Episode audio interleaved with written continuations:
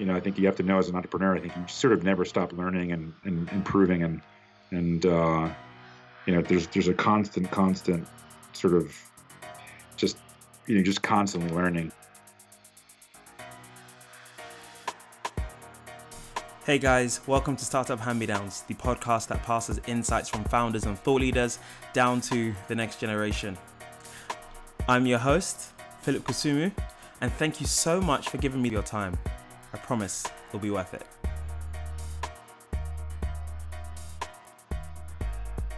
I hope you guys are keeping well and staying safe during these crazy, unprecedented times that we are all experiencing. Uh, it's really a crazy time to be alive. Luckily for us, we're still able to meet and interview some amazing founders, virtually, of course, and that's exactly what we were able to do today. So, on this episode, I had the pleasure of speaking to George McGarren, who is the founder of the McGarren Group. So, for close to 20 years, George has run a national executive search firm, mostly dealing with executive search um, and leadership at the C suite level, such as CEOs, CFOs, and CTO roles throughout Europe, US, and South America. He's worked with startups to some of the largest names in business. And besides from managing his recruitment firm, he also works with executives by helping them take control of their careers and branding themselves appropriately when looking for their next move. In this episode, Joel talks about losing everything in 2008 and having to reset and reinvent himself, which is why he's in a much stronger position today to deal with the current crisis. And we also talk about the importance of having a strong personal brand. This was a really, really cool episode, super honest from George, and I really enjoyed doing it. So let's jump into the action. So, George, thank you so much for coming on the show today. Philip, no, I appreciate uh, being here, and it's uh, it's always good to chat with you. So, yeah, totally. So, when you are out and about, how do you introduce yourself to people? So, I guess it depends where I'm where I am, right? But I I usually just uh, a lot of times, I mean, the question I'll get is like, why? You know, it's it's it's it's 11 o'clock in the morning or 10:30 in the morning like why are you not at work right? So, uh, and I've been I've been confused sometimes as being unemployed or just just you know looking for work walking around town. Is that like during this period that we're all in or in general? Oh no just just in general. Okay. I, mean I know sort of I haven't answered your question yet but I would uh but I, I've just sort of in odd times of the day, I'm just walking around town on my on my on my cell phone and, and just sort of sort of walking and talking, right, and working a little bit. But um, I just, I mean, I introduce myself as, uh, you know, I run run a couple of uh, sort of executive level, uh, you know, placement uh, sort of businesses, and uh, and then you know, as a hobby or probably more of a sort of a craziness, I, I run ultra marathons. So that's kind of the when I'm not working. So that's yeah. the that's kind of how I introduce myself. But uh, you know, I just you know, I think at the end of the day, it's just more about a quality of life issue, right? More than mm more than anything else. But I think I'm, I'm more focused on on that piece than kind of what I do for a living, if if that makes any sense. So. Yeah, and I'm I'm yet to do a marathon, let alone an ultra marathon. So you know, one step at a time. Um, so yeah, so before we get into kind of like the work that you've been doing for you know nearly 20 years now, um, talk to me about early life. So like, where did you where did you grow up? So I grew up I grew up in uh, I grew up in New Jersey, which is about four miles outside of uh, at least the part that I grew up in was about about four miles outside of uh, New York City. Right. So I, you know, just sort of everything. A lot of a lot of things that we that I did as a child was, you know, I played sort of basketball in New York City, or I'd go rollerblading in in New York City. Um, but I I had this, you know, and I know that your audience is there's sort of a lot of sort of startup folks who listen to this, but the I had this entrepreneurial spirit probably when I was five years old, and uh, I, you know, I remember being five or six and thinking that everyone in my, you know, everyone in my household at one time, I noticed that everyone sort of had to use the bathroom at one time or another during the day, mm. and uh, I decided to lock all of the doors, put a little cup, little little sort of plastic cup, taped against the wall, and charge, you know, I think it was a nickel or ten cents at the time for access to the bathroom, and uh, that that lasted for about you know in about 25 minutes until my older brother decided just to use a knife and open the door. But sort, of, sort of this entrepreneurial spirit. Um, then I was older, you know, I started a sort of a landscaping business in the winter, like shoveling snow. And then I realized I could, you know, the same clients that I shoveled snow with, I could sort of get get them for the for the wall for the fall or the for the spring, and and uh, you know, that's sort of I kind of grew up that way, and you know, my my my family though is a very sort of you know nine to five, right? Go get a job, you work for a company for a long time mentality. Mm. Not that there's anything wrong with that, but it's just you know I grew up in a very sort of you know where safety was preached over risk, right? Right. So um, security, I think some, sometimes it's dangerous and sometimes it's it's useful, right, to to have that kind of environment. So yeah, and I, and I think you know, I know we're going on a huge tangent here, but like. I think the educational system and parents need to be able to do better in terms of identifying what kind of child they have in front of them. I mean, you obviously had a hustler's mentality exactly. really early on. You know, it's not common knowledge to think about charging for people to use a toilet, toilet, right? So, or the bathroom rather. So, you know, the fact that you identified like a gap in the market and an opportunity should show that maybe a nine to five isn't the right way this person should go and we shouldn't kind of program them to do that right? Like i don't know. Uh yeah i think i think you know hopefully as time goes on people are starting to identify that you know everybody learns different and you know the 9 to 5 route is ideal for most people for some people most people. Uh but for the the outliers like ourselves it's it's just not the the one. Well, well, exactly, and and and to be fair, I mean, you know, and this is just I'm not trying to sound sort of you know like a different you know sort of condescending here, but I you know as a business person, I need people to have a nine to five mentality, right? Yep, yep. Because that lets you know that lets you know companies like mine or or you know or idea you know when you have sort of an idea it lets folks like yourself be able to be creative and and and, and charge for that right so there's uh you know, so need to be able to have people that would like to work for you and work with you and partner with you. But sometimes, you know, I mean, I think on the other, on the flip side, a nine to five mentality is good for folks like ourselves, ourselves, right? So yeah. it's, uh, but I agree. I mean, I think as as as parents, and I, I have two two young boys, one's nine and one is five. The I think education is port is very important, and uh, but at the same time, I think you know, education comes in different ways, right? And uh, if you can, you know, if you've got that sort of entrepreneurial, like innately, just extremely entrepreneurial, it'd be interesting to you know to see sort of a case study and on sort of how that would work for somebody. But I think you know I was taught very young, like don't do things that are risky. You know, play it safe. They they you know they tell you X, that's what that then then the, the answer must be X, or they tell you Y, the answer must be Y. And uh, I don't know. I just I think instinctively I just knew that wasn't the really the real me, right? So yeah, that's uh, that's kind of how I started. I um unfortunately I can tell you so you know when I got to around like 15 years old, I then was sort of like on a normal path of just like okay I'm going to go to school and university and and I had this idea and and that's what I did right? I went to you know some pretty good universities and then I you know ended up in sort of a big four big four consulting gig and I was kind of playing it the way I was taught to. And um and, and one day one day I got a call I was in New York one day I got a call from a headhunter or recruiter from a he was in Miami.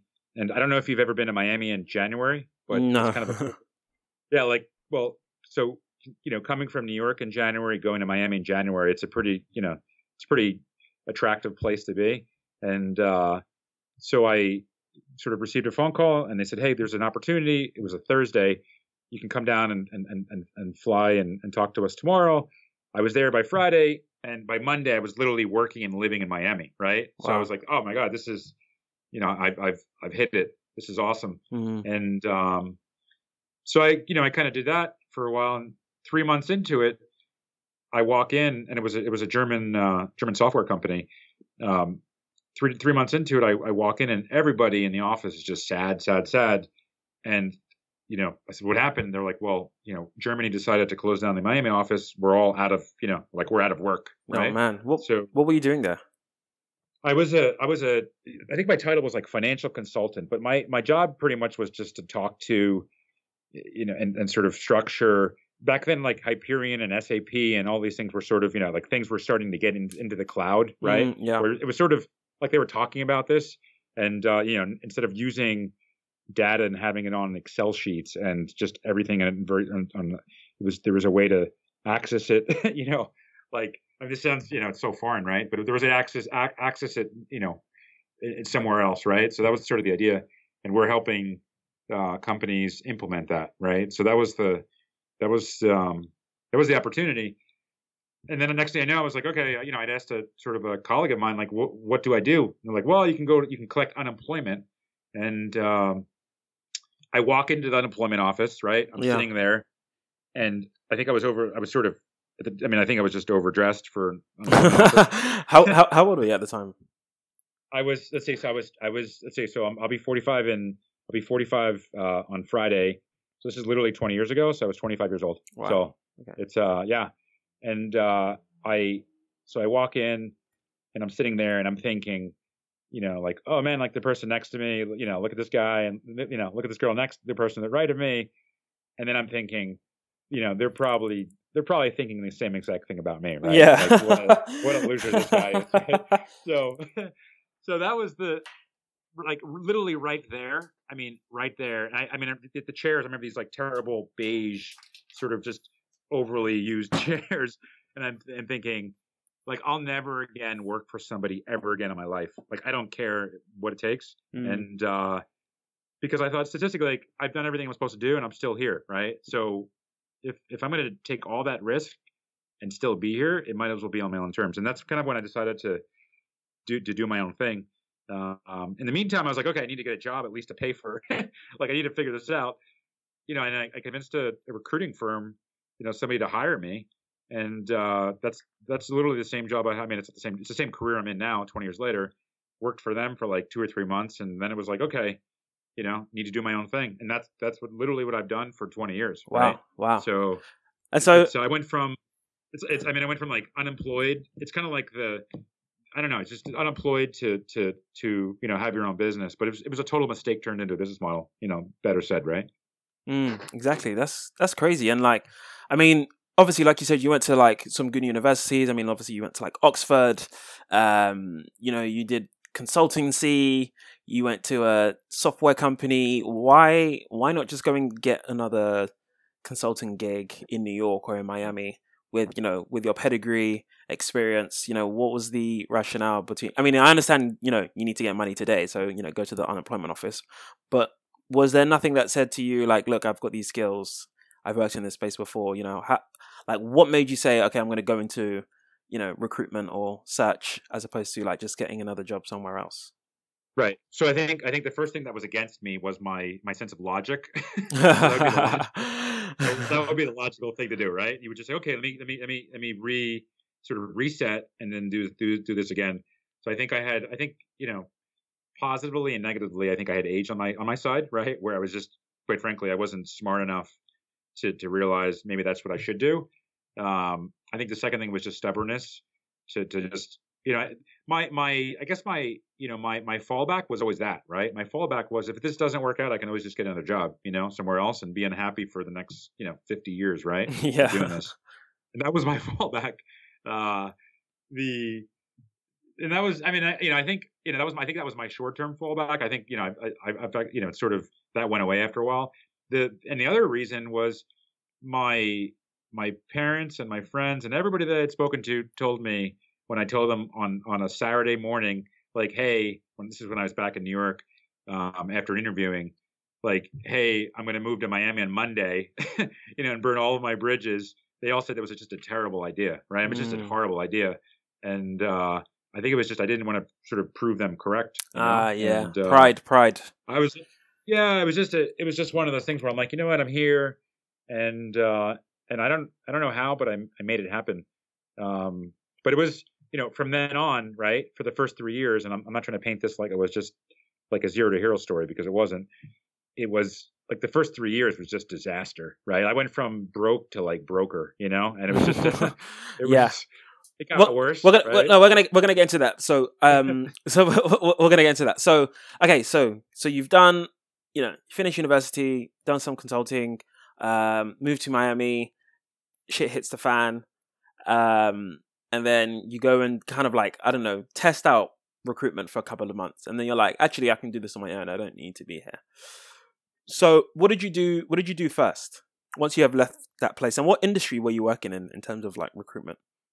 Right. So I I uh, and it was the same industry that I, you know sort of learned to do. Right. So I was uh, it was like I think I was placing accountants, right? So it was okay, accountants so like, like finance. finance. people, okay, right? Because that was sort of my background. It was just an easy, it was easier sell the, the problem I had actually was that the the people that I was sort of dealing with, right? So they were usually, you know, like 45, 50, 55 years old. Like that was the customer, right? Yeah. yeah. And the first thing they would say to me would be like, "Hey, you know, pretty much," and they were just they were different, different, different way to talk, but they were like, "Hey, kid, like, what do you? How can you help? Like, you you know nothing about you know this and and, and business. Like, they they just wouldn't take me seriously, right? Mm. And uh, that was a that was a big big struggle. Uh, most of my competitors, right? Like, so the folks I was on the recruiting side, they were already they were already on like their second or third career. You know, they were 40, 45, 50, and uh, it was just a different, you know, it was a different era, you know, in terms of and like LinkedIn didn't exist, and you know, it was literally you had to like print money. Um, it, there wasn't, you know, it was like a, it was a really old school approach to business development, which by the way still works today. And this is how. Um, and this but- is. Are we talking about your experience working at another company, or is this is you in the beginning? Yeah, this is me in the beginning, and this is also my experience working at the other company, right? Right, like this is how it was Yeah. right in, two, in, in 2000. But the um, so I had I had that as a factor, which I didn't know. I mean, I, I literally had the worst. If you talk about business plans, like I had the worst thought out business plan you could ever. Like it, it's a it, it's it's the dumbest way to start a business. But I can te- like but I can tell you this, like Philip, like there's a there's something instinctively that tells you, like today I'm poor, but tomorrow I won't be poor, right? Mm. and uh, I don't know what that was. It was just, it was just I didn't want to go back to what I knew, which was that that nine to five, you know, that like yawning and waiting to go home and count like third today's Thursday and oh my god, like one more day left and all of that, thi- you know, sort of that kind of lifestyle. It just wasn't, it just wasn't cool, you know, Mm. and. uh the the one thing I liked, I don't know, the one thing I liked was like, you know, I worked on a Saturday or Sunday and Saturday felt like Tuesday to me and I kind of liked that. I thought it was kind of cool. Um and I still had the advice of friends and family like 2 or 3 years into it telling me like why are you going through all this pain? Just go get a job, you know? Literally that's what I heard for a Oh lot yeah, of people. I hate when they say yeah, that. it was just you know what I mean? Personally, I mean, I'm I'm like extremely stubborn, so I just wouldn't take that as sort of a an answer. Um, and you brought up a you brought up a comment by the way about you know you've never run a marathon before. My I ran my first ultra marathon at 80, so it was 80 kilometers um, before ever running a marathon. Just because somebody had said to me, I think I, the most I'd ever done in an event was like 10k, and somebody said like it's literally impossible to run a 10k and then train for an 80k. Like it's not going to happen. uh, I love it when I love it when they say that. yeah, exactly. So you could you could totally run an ultra. Like there's no question in my mind.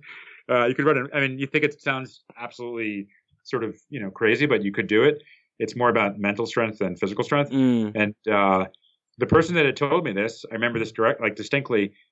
And my my question was, so like you're saying I can't go from 10k to 80k, you know? And he was a he was a sort of a very experienced marathon runner. My question was, how many mar- how many ultra marathons have you run? You know, how many you've run? He's like, well, none, right? So I thought, okay, like that's not he's not the greatest source to to trust. Yeah. And uh, and then I, you know, I met somebody else who'd run an ultra, and he said, of course you could do it. It's just it's all in your head. Like you could totally do this, and that was it, right? So I think I think our some I think we're totally limited, and you hear this a lot, you know, in, in different sort of programs, but you know, other people's views shouldn't really be our own. If you instinctively feel that you can do something and make things happen, then a lot of times they're just sort of, you know, it's, it's their own fears, right? Like Yeah. they're, they're, they're, they're sort of displacing their fears, um, you know, upon you. And it's not always, the, the world doesn't work that way, No. you know, not always. Not at all. And, uh, I don't know, there's, there, there has to be a dreamer out there, right? And, uh, that's kind of my, I guess as a, as a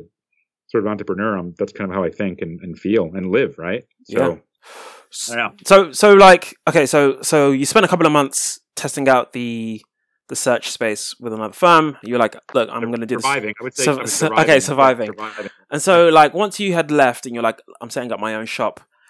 You, I would imagine you didn't have that many contacts. You're in New. Uh, well, you're in Miami still at this time.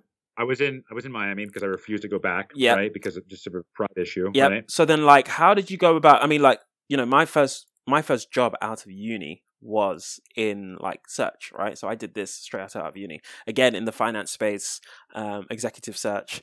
So like, I understand like you know building the business, etc., networking. But how did you? And th- I did this all in the context of like joining an organization. So I can only imagine starting off with a completely cold desk, right?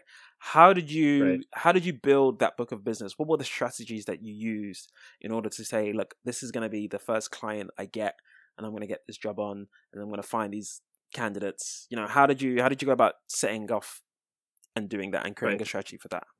So I, I mean, I had two, I had two strategies, right? The first strategy was, I mean, this is really, it's a simple thing, and and you could you could actually still do this today in some in some sort of, and I've done this before as well in 2020, just in a different, obviously using technology sort of differently, but um, there, I would just literally read. There would always be sort of you know business journals or or or you know sort of the business section of newspapers, right? And there was always there was always, and I would always read the local section, right? So for me, it was back then in 2000 business was very local, you know. So now we have clients that are all around the world and you know different industries and different revenue streams. But back then, business was pretty local, at least from the recruiting standpoint, right? And search. And uh, so I, I literally would just I would I would buy a newspaper, Mhm. look, look in, the, and sometimes I would buy it, sometimes I wouldn't. I was just I was so strapped for cash um, but but I would I would sort of you know read some of the local news articles about some of the business folks, write the guy's name down, you know, or write write write the write you know write the write write her name down, and then I would go back and and literally literally look in the phone book, right? You could look in the yellow pages, find out find the business. I would wait till about six o'clock, six thirty, seven o'clock to call the business, which Mm. obviously a lot of times folks would go home. So this is so that was then you could literally go through the directory, like the company directory, a lot of times, and then I would call the person and I Mm. would leave the person a voicemail, and the voicemail was always like, "Let's talk about search opportunities, and you know, if you're on the market, if you like, if you're interested about other opportunities, like, give me a call, right?" And uh, that's what I would do. So that was the first thing. They would call me back, and I started building relationships. What would happen would be I would I would just sort of be sort of a you know sort of counsel to them to some extent. Uh, but I would always flip the question and also ask, saying, like, okay, like, you know, internally, what's going on? Is there anything that we can work on? Or, you know, I would say we, but it was really me. Is there anything we can work, you know, is there anything, you know, we can work on to, uh, from a search standpoint? And that's how I got my first couple searches. And I did that over and over and over. And, uh, this was like, there wasn't LinkedIn. There wasn't, you know, it just, it was really, I didn't have any money to, to buy, to get candidates, you know, like there was, you know, Monster and Career Builder. I was just, it had none of that yeah. So resources. when you said you and would, then I would just meet, and then I would just meet, I would just meet people for coffee, and then you know, I would always, I was just super big on asking for referrals and who can you refer me to, and you know, where do you, you know, who, who do you work, where do you work before, and do you have anybody there? Can you make an intro? And it was very, very, you know, it wasn't that infi- it wasn't that efficient, but it was just, it was, it was aggressive but persistent. yeah. right? When you said you you would act as counsel to them, in what capacity? What were you counseling them on, or advising on, or sharing your insights Right. on? So they would say, well, George, like I, I could be, you know, I could be open to an opportunity, but I don't really know. Like right now, I make, you know, I make eighty three thousand dollars a year. Um, I heard there was an opportunity someplace else. You know, if I if I put myself on the on the market, like what what do you think my price range would be, right? Like in terms of Mm. that. And uh, Oh, so this is pu- this know, is right? purely on the on the candidate side. Exactly. I mean, I think so. This, I think, as a, as a business person, this is really important for you to know. And I, I learned this, you know, pretty quickly because I didn't, you know, I didn't have any food in the table. If you really, really worry about your customer or your clients or whoever you're serving, if like worry about them first, because that's who they, you know, that's who they worry about first usually. Um, eventually, it comes full full circle. Circle. I'm sorry, full uh, circle. Right. Mm. So my my cold call or my cold approach was always about them. It wasn't about me. It wasn't about me asking for business. It was more about me trying to help them. And uh, that's a way more receptive way to get people to call you back by serving their needs and not your own, right? So it's um, and I was I was super genuine about trying to help them. I just knew that if I did that a hundred times, like eventually, you know, I was going to get three or four clients from there, and I just needed, you know, I just needed one or two searches, right, to get going, and uh, that's how I started, right? It was just, it was a, it was just a lot of hustle and a lot of, you know, sort of dot your i's, cross your t's, and uh, you know, little by little, you build up a, you build up sort of a, you know, just a, a list of people to talk to and deal with, and sometimes I had no one, like sometimes I, we, I didn't have it to search and I didn't have anyone to call, and I would just call people to say hello, right? Yeah. just just just calling to say hey how you doing? How are things? Can I, if you know keep me in mind.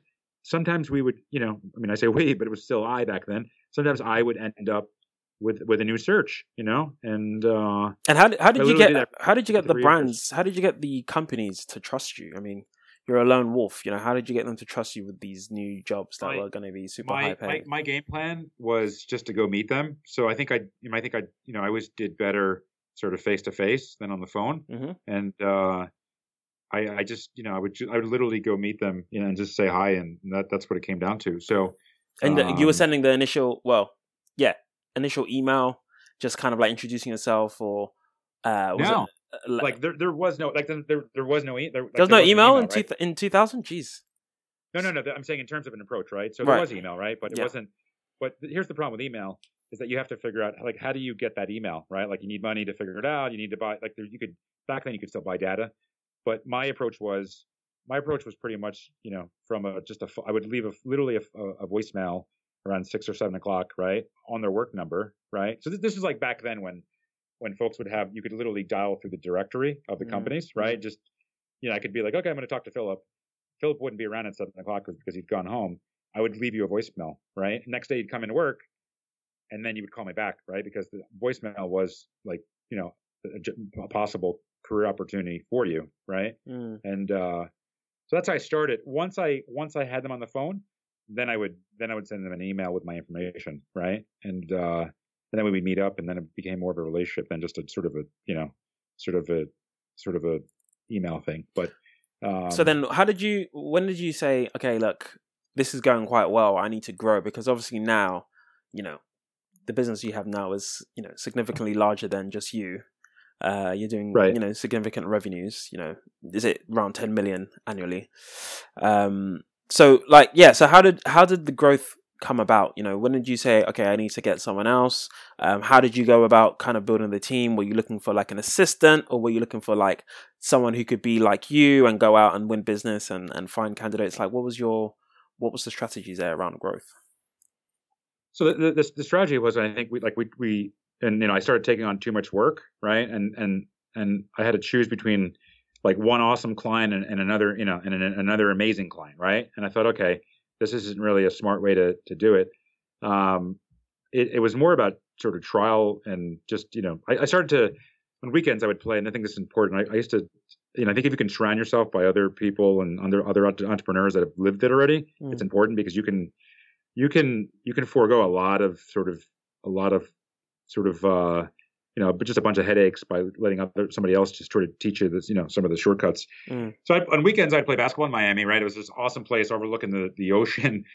And all, a lot of these guys had business a lot of them had their own businesses. Mm-hmm. um there was there was one guy he used to show up in his li- his like yellow lamborghini you know he had like a tech company. And he he thought it was the most asinine thing of me to be kind of just you know a solo now you call it a solopreneur solo entrepreneur right? Solopreneur. Yeah. but he said george he's like you're always going to just be by yourself and there's no way you can grow and uh, you need to hire people you know? And i was like well i don't i don't have the money to hire people. And then he said to me if you don't think you have the money now you'll never have the money. But you need to hire people Wow. right? And uh, so that's what i did. I hired an admin right? Um, and then the admin you know sort of took a lot of work away from me. And then i hired a, another recruiter and then another recruiter and it kind of snowballed like that. And then it got to the point 2008 i ended up with 50 people right Wow. so yeah no it turned out really well the unfortunate thing about my story there's two things number one i was horrible at spending money right like i was the guy at the bar that would just buy drinks for everybody the people i didn't know yeah. right right right Yeah. so Company card. Just- Just, put on the company. yeah and it was my own money right but it was just it was just a terrible way to spend your money um and the second thing was all of my clients were banks and finance you know sort of financial institutions. Mhm. and from 2000 so in 2008 i went from 50 people to zero right? So i was kind of like okay this is not good. And i was literally i was back where i was in 2000 right? Mm. so uh but you know you, you live and learn. I was able to then create the system that i have now which i think is relevant to the coronavirus. Sort of a lot of people are experiencing you know some of these things from their from their business. But i i put in systems that have helped me you know literally today and you know when we're in you know it's april 2020 but it's um some of the systems i put in place back then have helped me now right So so, now i've got 30 people in the team and you know we I, I built it up again but it's a different business model What were some of the mistakes that you made, I guess, first time around that, you know, we can talk about the systems that you have in place now, but what were what what was missing back then to make it run inefficiently? Because, you know, obviously 2008 2008 rather, no one could predict oh a handful of people could have predicted what was going to happen, but most people didn't see it coming, right? And it sounds as though had that not been the case, you still would have been in operation. So, you know, what were what were some of the issues that you saw that were issues that now you wouldn't you wouldn't do and, and you've changed? Right. So I think the first thing was I think I was I was married to one literally one industry. I mean, I only had clients that were in one industry, right? Mm-hmm. So, you know, if you only have clients that are in the hospitality industry right now, right? Hospitality or um, aviation, it's it's a problem, right? Yeah. So I only had literally one industry. So that was the so I changed that. So I started to diversify in terms of portfolio, right? And uh, lots of different industries, lots of different revenue streams. So that's the first thing I did. The second thing I did was I started to. I know some folks tithe. You know, they they sort of give money to the church. Mm-hmm. Um, I started every sale that we ever you know sort of completed since 2008. I um, I you know we've tithed 10% into an emergency cash fund, mm-hmm. right? Yeah. So, you know, against the advice of lots of financial advisors, against the advice of a lot of smart people, it's I can tell you now in 2020 it's nice. I, you know we've been saving since 2008, right? Wow. So it's that was the second thing. So cash flow. So but not just cash flow for like three months, six months, but like cash flow for like you know sit it out for a couple of years, right? Mm. So that was the second thing we did. The third thing was I I call it I think it, it's probably termed incorrectly, but um, I have a couple of friends that are linguists and they they tell me this is not the right way to phrase this, but I call it you know I think if you could be geographically agnostic, right? um, where oh, I like that. I like that. Okay, so it's it's it's probably not the right, you know. I get it. I get it. It's right. not. Yeah, it doesn't. Yeah, I mean, I get it. I get it. but, but, but but but like, what does that infer? Right? It infers what if if shit hits the fan? I'm not stuck with very expensive rents. I'm not stuck with, um, you know, trying to sell 50 computers. I'm not stuck with 50 chairs, right? Mm. And uh, and I'm also not stuck with the the movie. Just the just the. I mean, just just the expense to move and, and to break your leases and it's just a so I think that was the that was the um, and the fourth thing I did was systems right so a lot of the systems we use now I mean we're we're not your typical customer for Salesforce but we use Salesforce in our business mm. um, usually Salesforce is, is for a lot larger companies um, but we've been a Sales, Salesforce customer for a long long time now and uh, so things like that right so but I would say the biggest you know the biggest thing was just was just cash flow like you need to save you need to save some of the sale, and even if you can't afford to, you need to you need to put some money away so that you're able to do that. And then I would say the the last last piece was you need to have different sort of you know income streams. You just can't have one income stream. Mm. And uh, right now we have a so right so I'll tell you so you know literally this week we've so we've got our executive recruiting business right, which is pretty much on hold like the rest of the world, right? So nothing is going on, not not yeah, at our level. Yeah. Um, it's I mean, it's, it's zero, right?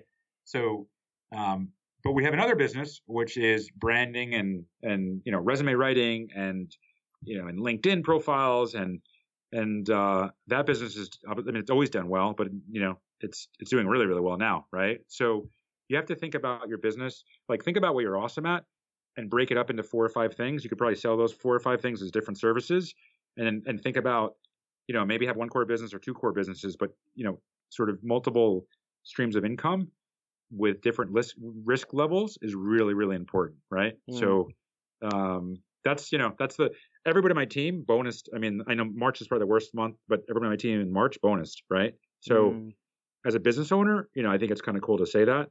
Um, you know, because there's a lot of people that haven't, you know, at least in March, you know, they had a pretty rough March 2020, right? Yeah. So, so let's uh, talk my, about my team bonus. Yeah. So let's talk about the the ins and outs of the the marketing slash branding business. You know, what does that look like as a consultancy? Um, because obviously, you guys, in addition to doing that, you obviously have your executive coaching business as well, right? Um, so so talk to me about the branding, you know, business. What you know, what does that mean? Is it for companies? Is it for individuals? Um, you know, who needs a personal brand or who needs branding? Right. So I, I would I would say I would say everyone, right? But the uh, it, that was another sort of mistake turned into into a business model, right? So we had, you know, I had clients on the recruiting side and search side. Sometimes they were candidates, and they would come to me and say, George, you know, I just I just sort of was approached by another opportunity. Um, I need somebody to fix my resume or my CV.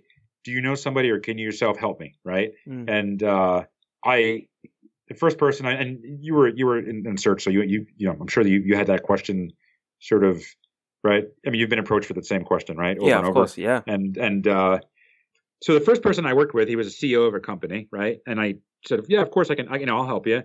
at the time I didn't charge him anything. He he ended up C, you know CEO of another company, and then he he calls he called me up one day and he said, George, you know I'm going to let go four or five you know executives on my team. I right now we use Korn Ferry, right? I'm going to sort of I'm going to not use them. Do you want you know do you want the searches, right? And this is for retained, right? So we do retained search now, mm-hmm. and uh, do you want the searches? It's probably you know it's probably half a million dollars in business, right? And uh, and I thought that's like sort of when the light bulb went off. I thought, man, that was like that was the easiest business development call I've ever done in my life, right? yeah, just by helping with with a resume. And I, I, I said something to him, which he then responded, which that response kind of changed the way I thought about what I do for a living. But I said to him, I, I was like, you, you don't need to repay me, you know, in that way. I just did it out of the sort of just to be able to help you out. And he he he said, George, you solved a three million dollar problem for me it's the you know it's the least I the least I can do for you is is is give you some business, right? Yeah. Um, he then said, "I have a friend of mine in the same situation. You, would you like to talk to him?" Wow. You know, I was like, "Okay," and then it, that's kind of how it snowballed from there. So uh, the the the interesting thing now is that 25% of our recruiting business comes from it, it, starts from the branding side of the business, which is usually helping guys like them, and you know, sort of, you know, when I say guys, it's sort of you know men and women um, sort of you know with their their LinkedIn, their CV, their biography. Sometimes they do a board resume, and that's that's more on the corporate side, right? So now we're starting to get into now the corporate branding where teams are getting their sort of a cohesive message together. Mm. So we're starting to do that for a lot of larger companies. Um, that's more for the you know I would say for the for the we talked about the nine the nine to fivers. Um, I can I can tell you as an entrepreneur, LinkedIn is an awesome awesome um, marketing tool, and it's a great business card, right? Yeah, like, yeah. like it's you know, it's like I mean, what did you do before you before we jumped on the call today, right? You went on Google, you clicked on my LinkedIn profile, right? Mm-hmm. Like that's what we do. Um, so there's an elevator pitch that you're able to control in terms of telling your story properly without, you know, obviously without the embellishment.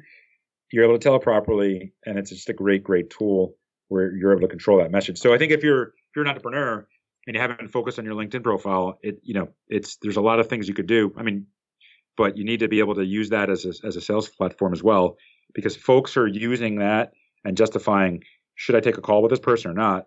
You know, doesn't doesn't make time for me to to deal with this uh, individual, and uh, even if it's for five minutes on the phone, right, or through email or what have you. So um, that's how we help people. So we help people. We also on that same, you know, which is a little more include. It's a little more in depth than just fixing someone's profile and, and their their, their storyline. We also help people figure out a strategy how to end up at their next role, mm. which I think is one of the value adds versus, you know, I, I call them the sort of Johnny Rocket resume writers out there. But uh, we're able to charge a premium because we're helping them and coaching them and counseling them on strategy on how to land their next role, right? So we're dealing with people that are making from I don't know, three hundred thousand to four or five million dollars a year. So they have a they have that, like I said, they have that three million dollar problem or the two million dollar problem or the half a million dollar problem. But when you, you know, I think when you have your startup, if you think about your client in that way, you're you might offer a service that might solve a four million dollar problem for them. That might solve a ten million dollar problem for them. And I think that's how you need to sort of position your your product so that they understand maybe your service costs ten thousand dollars or twenty thousand dollars or maybe it's three thousand dollars a month, right? Yeah. For your product, and maybe it's going to cost them thirty six thousand dollars. They're they they don't have a thirty six thousand dollar problem. They might have a twenty million dollar problem, right? And I think if you mm. position yourself that way, people people get it, right? Yeah. And uh, they understand that kind of that kind of consequence. So that's how we sell our services.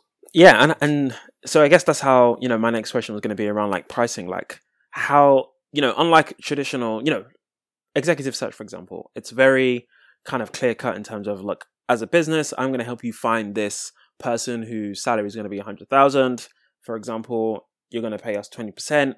We're going to bring you this person. That's the problem. This is the solution. Done. You know, you pay me for this, right?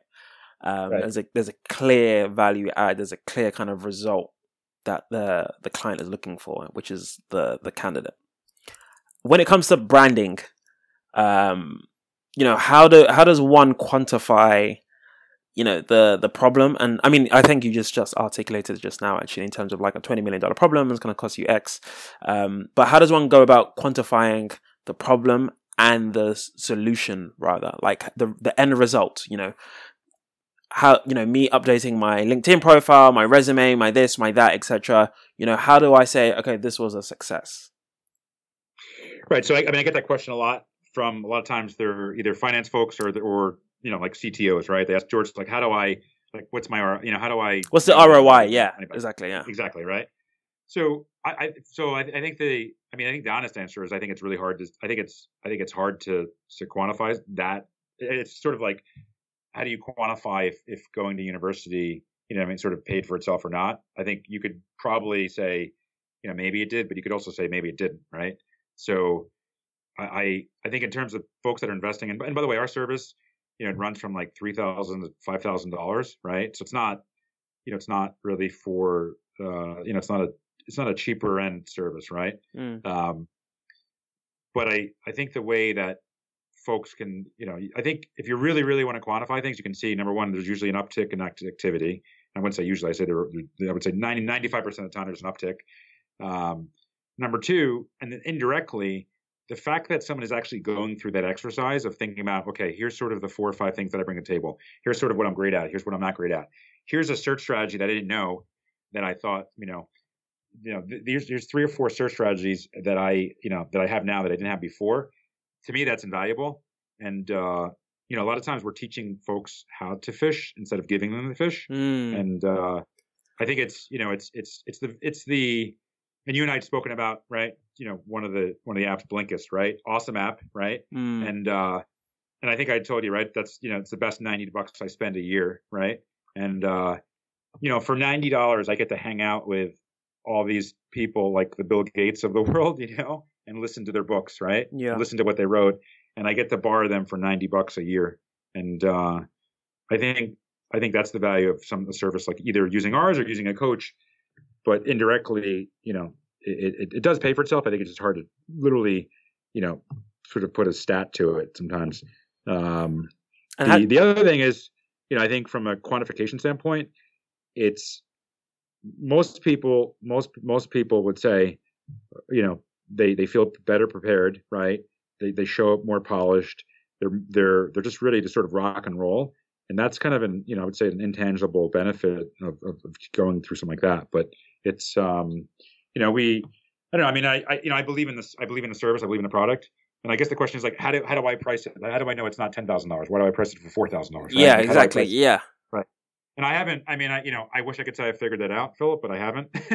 so it's uh, I'm still learning. I mean, I, I know 20 years of business, but I'm still learning how to run a business, and I'm still learning um, how to price things, and I'm still learning uh, every day. Right. So that's the one thing I think that you know, I think you have to know as an entrepreneur, I think you sort of never stop learning and, and improving and, and, uh, you know, there's, there's a constant, constant sort of just, you know, just constantly learning how to price things. But that's, you know, me personally, I, that, that, I mean, I, my, I, we're pricing it based on what, you know, we, there's a percentage of people that say yes to us and a percentage of people that say no.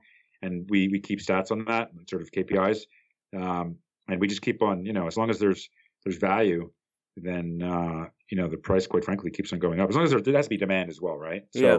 it's uh, obviously somebody makes thirty thousand dollars a year. It just you know they're not, they're not going to pay four thousand dollars for the service, but somebody that makes you know a million dollars a year, um, they'll they'll take that service a little more seriously. And it's you know it's accounting firms, by the way, price you know very similar, right? I mean you'll you know there's I spend more as a I spend more you know on accounting services than I did you know in 2000, right? Right. So it's just because I have more to lose, right? Yeah. So I, I think that's what it comes down to. So um, no, I think that's most.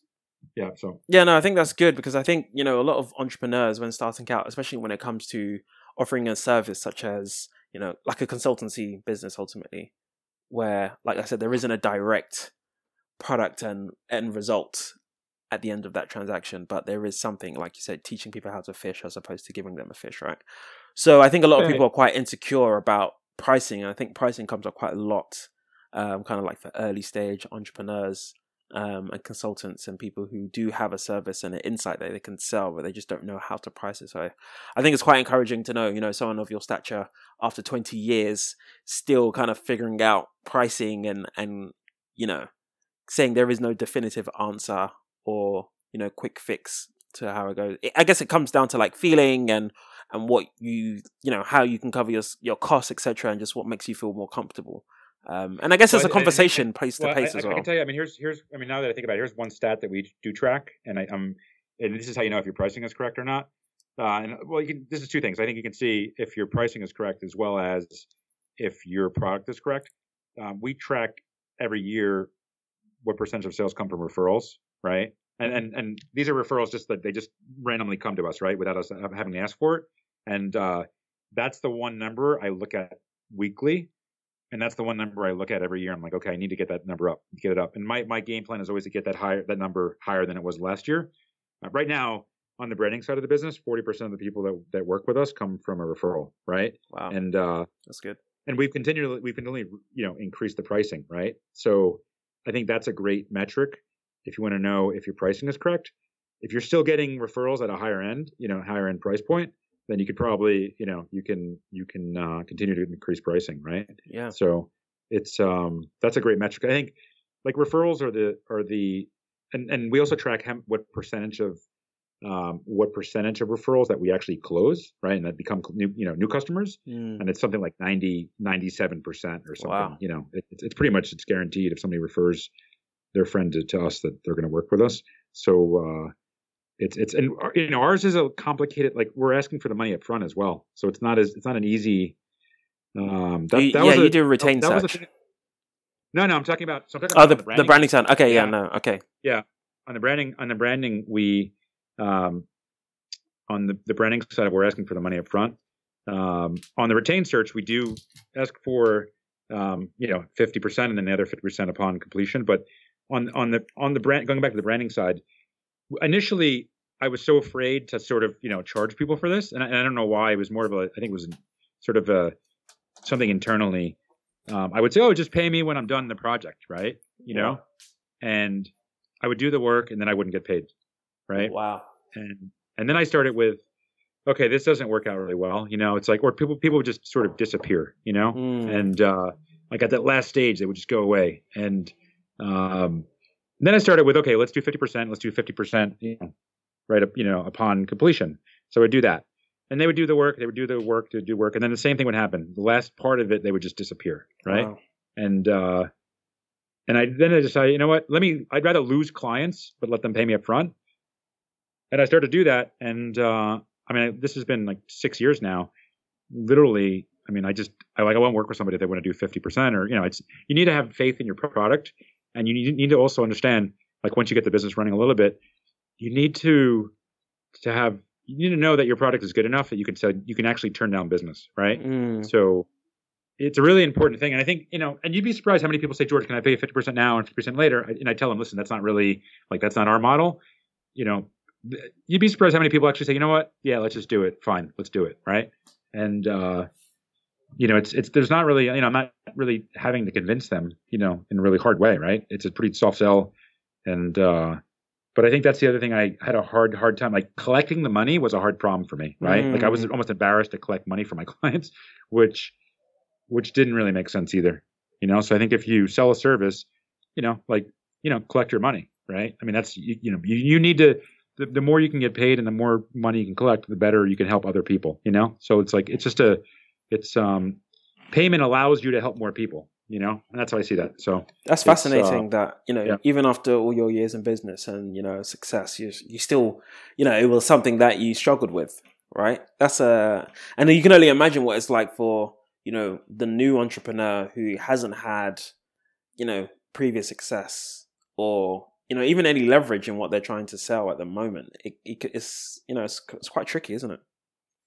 Oh, it's very tricky. The and I and I think and the words. I mean, you know, success is a really sort of cruel word sometimes, um, because I think like right right now my work schedule. There's a you know my work right now. I'm working. Monday, I work Monday. I mean, I work Monday to Friday, um, but I work from so my morning is pretty much you know I get up around 4:35. I do you know do I do a bunch of exercise, you know, eat some breakfast. Sometimes I fast and things like that. But eight o'clock I walk to work. Right so I usually work from like 9 a.m. to about 11 a.m. So I work about two, three hours a day. It's kind of the idea. Yeah. And then I go home and eat lunch and, you know, and do my thing. Like, but I'm pretty much, I'm pretty much now working two to three hours a day. Right. Yeah. So, and we, you know, I made that comment about people think I'm un- unemployed because I'm always walking around town and, you know, they think I'm like, you know, it's, uh, but it's kind of an interesting thing. I mean, when you see that guy walking around or like a Tuesday, you know, he's like, what does he do that he can just hang out?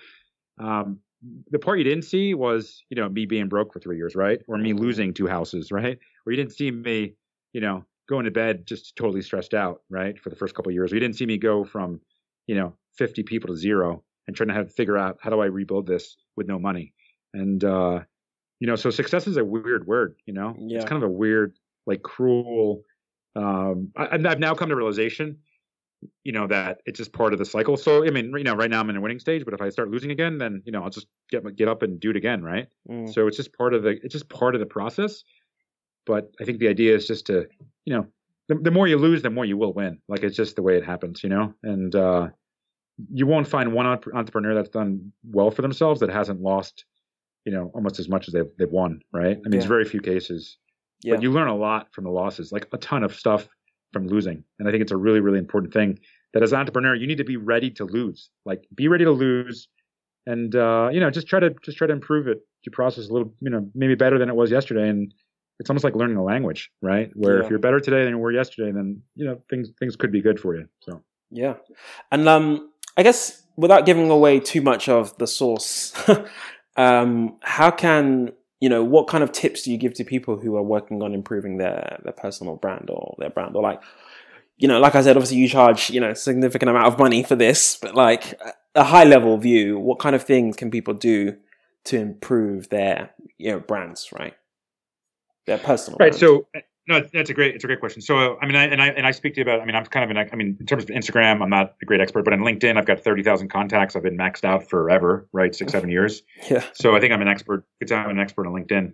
Um, in terms of link professionally LinkedIn, uh, there's a couple things, and I don't mind telling you, you know, just you know, sort of what, what I would do. Uh, you know, number one is I think in, even like a basic thing, like in the about section, you can put you know your own contact information, like even an email or even a phone number. So if somebody needs to reach out to you for an opportunity or just networking sort of up, you know, sort of moment, they can reach out to you. The I think the first piece is obviously make it truthful, right? So, you know, like you see people that pretty much say that they invented the internet, like on their LinkedIn profile. Mm. Like a bullshit LinkedIn profile is not going to get you very far. So I think number one, make it true. You know, I think number one, make it truthful. Uh, number two, take the time to to connect with a lot of people, not just people that you know in your own industry. Um, and this is really important. So LinkedIn is an SEO. I don't know if you've noticed about LinkedIn, but LinkedIn is is is all about six degrees of separation. It's it's a it's a large SEO, right? yep yep So if I'm looking for somebody who's an expert in, I don't know, let's say I'm looking for somebody that's that's you know all- you know in, in an expert in raising Series B funding. Um, it's it's based on search criteria, right? It's just the way same way Google is. So the more content you have that on your LinkedIn, and the more contacts that you have on your LinkedIn, the the more searches you'll show up on, right? Yep, yep. So so number one, you'll show up in more searches. Secondly, the more contacts you have on LinkedIn, the more people you have access to in turn when you when you're going to look for other data as well, right? So I think Mhm. the second thing is, you know, try to get a couple thousand people on LinkedIn as contacts, right? And, and the fact that you don't know them or they're not in your industry, it doesn't mean you don't have to be that obsessed about it. Because I'll give you an example, right? My my wife, she's right, she's she's a stay at home mom, takes care of the kids, right? You probably, I mean, like in your case, Philip, you probably wouldn't connect to her if, if you know she doesn't have LinkedIn, but if if she had a LinkedIn, you probably would not connect to her um, because you would say, well, she's a stay-at-home mom, like she's got nothing to do with the startup environment. She doesn't, you know, like she's there's really her and I have nothing in common, right? Mm-hmm. Um, but the fact that she's married to me, right?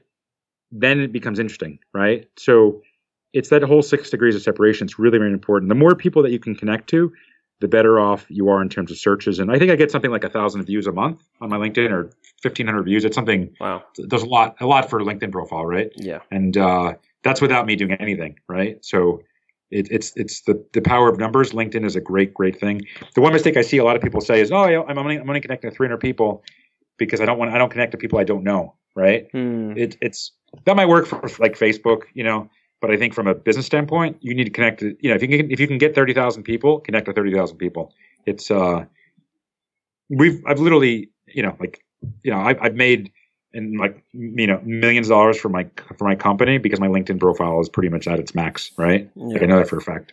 So I think it's a big, I think it's a big, big thing. The um, the other thing is is just to you know like you can you can reach out to people once you're a first connection with these people and folks, you then have their contact information, which is their email. You can then email them, right? Yeah. And uh, you know, it's uh, people check their email more than they check their LinkedIn as a stat. And the other thing is, a lot of times, their phone numbers are actually inside the LinkedIn. Once you're connected with them, you can text them, right? People respond to a text in seven minutes versus seven hours in email. Wow. So it's it just depends. Like if you get out of your comfort zone, you can really use LinkedIn to make to build a really good business, right? You just have to get out of your comfort zone and, and create con- create relationships.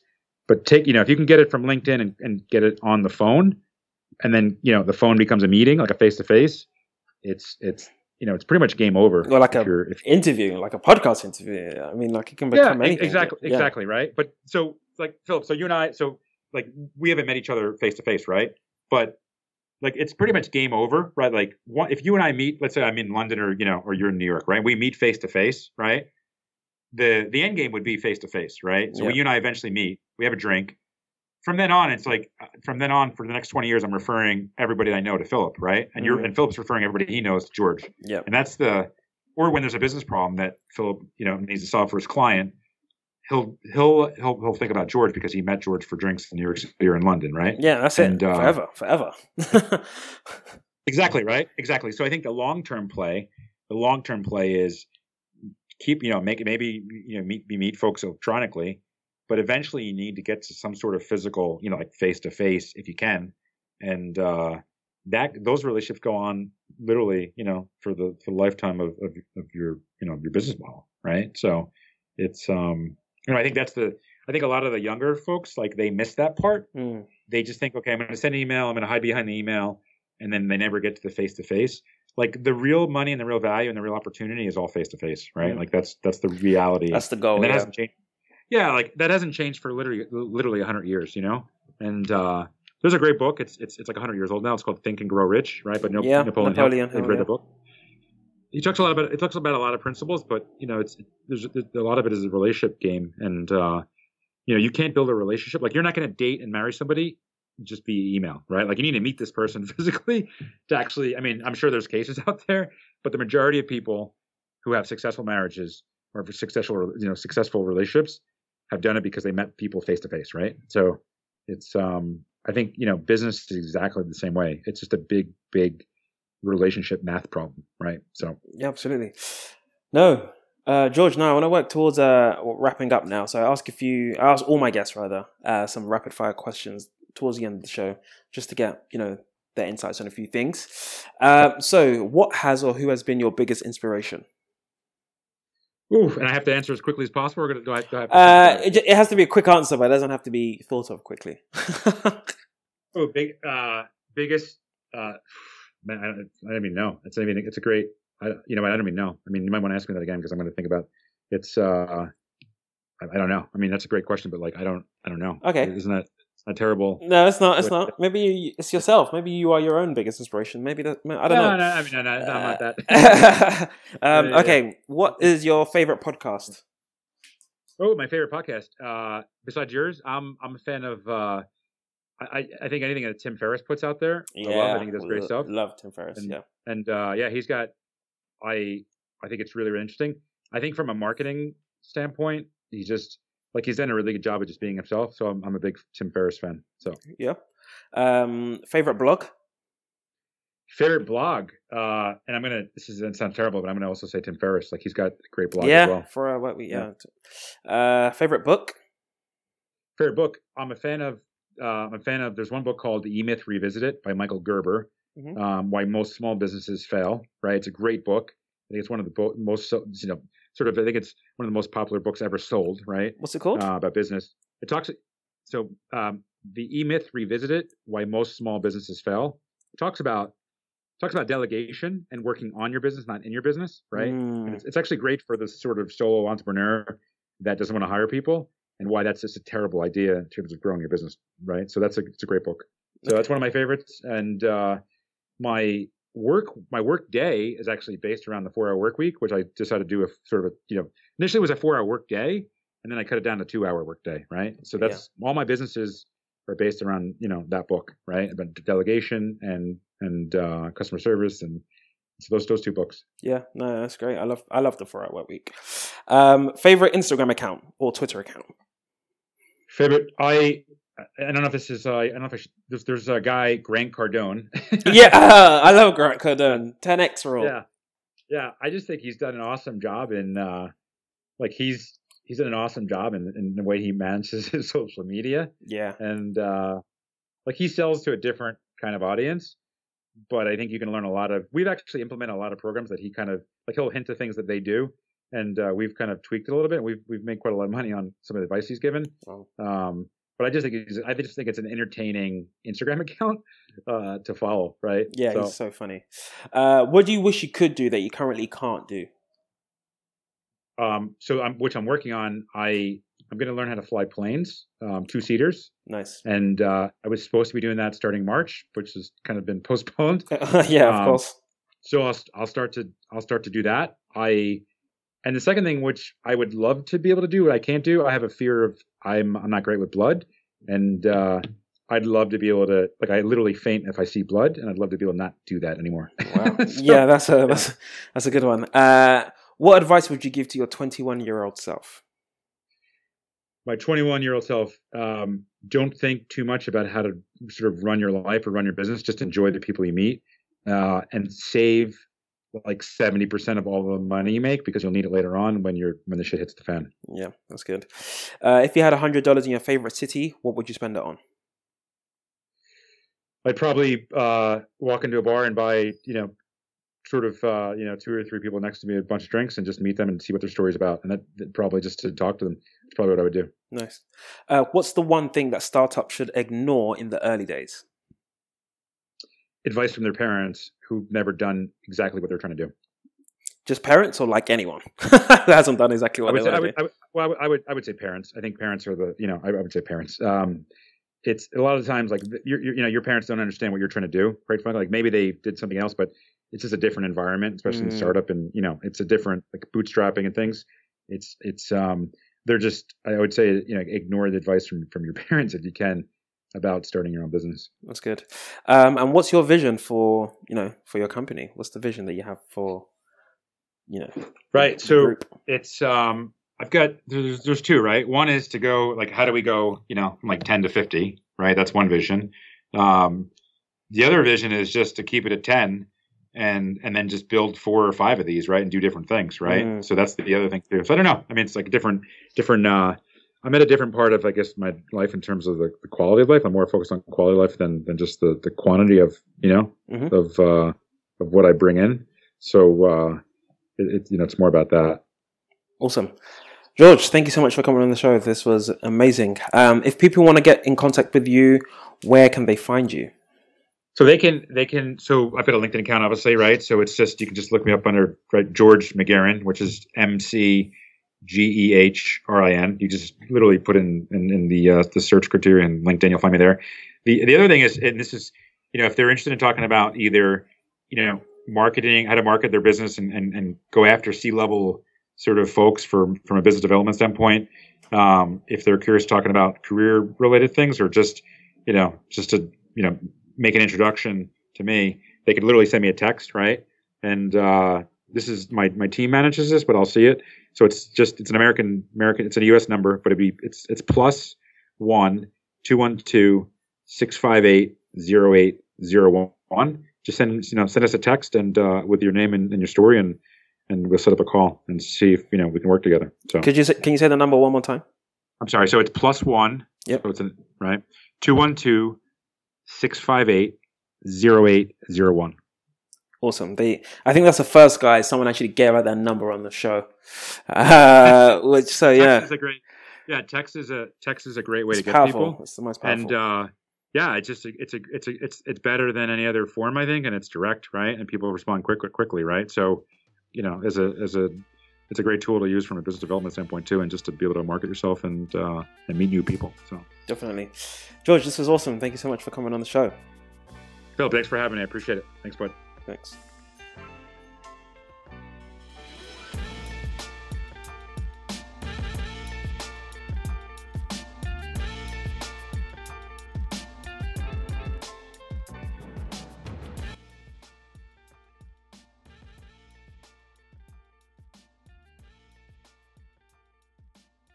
Just want to say another huge thank you to George for coming on the show and sharing his experience with us. I found that super insightful and I hope you guys did too. As always, guys, thank you so much for tuning in. And if you haven't already, please subscribe and leave us a review on the Apple Podcasting app or anywhere you listen to your favorite podcasts. They honestly do go a long way. Until next time, guys, keep grinding.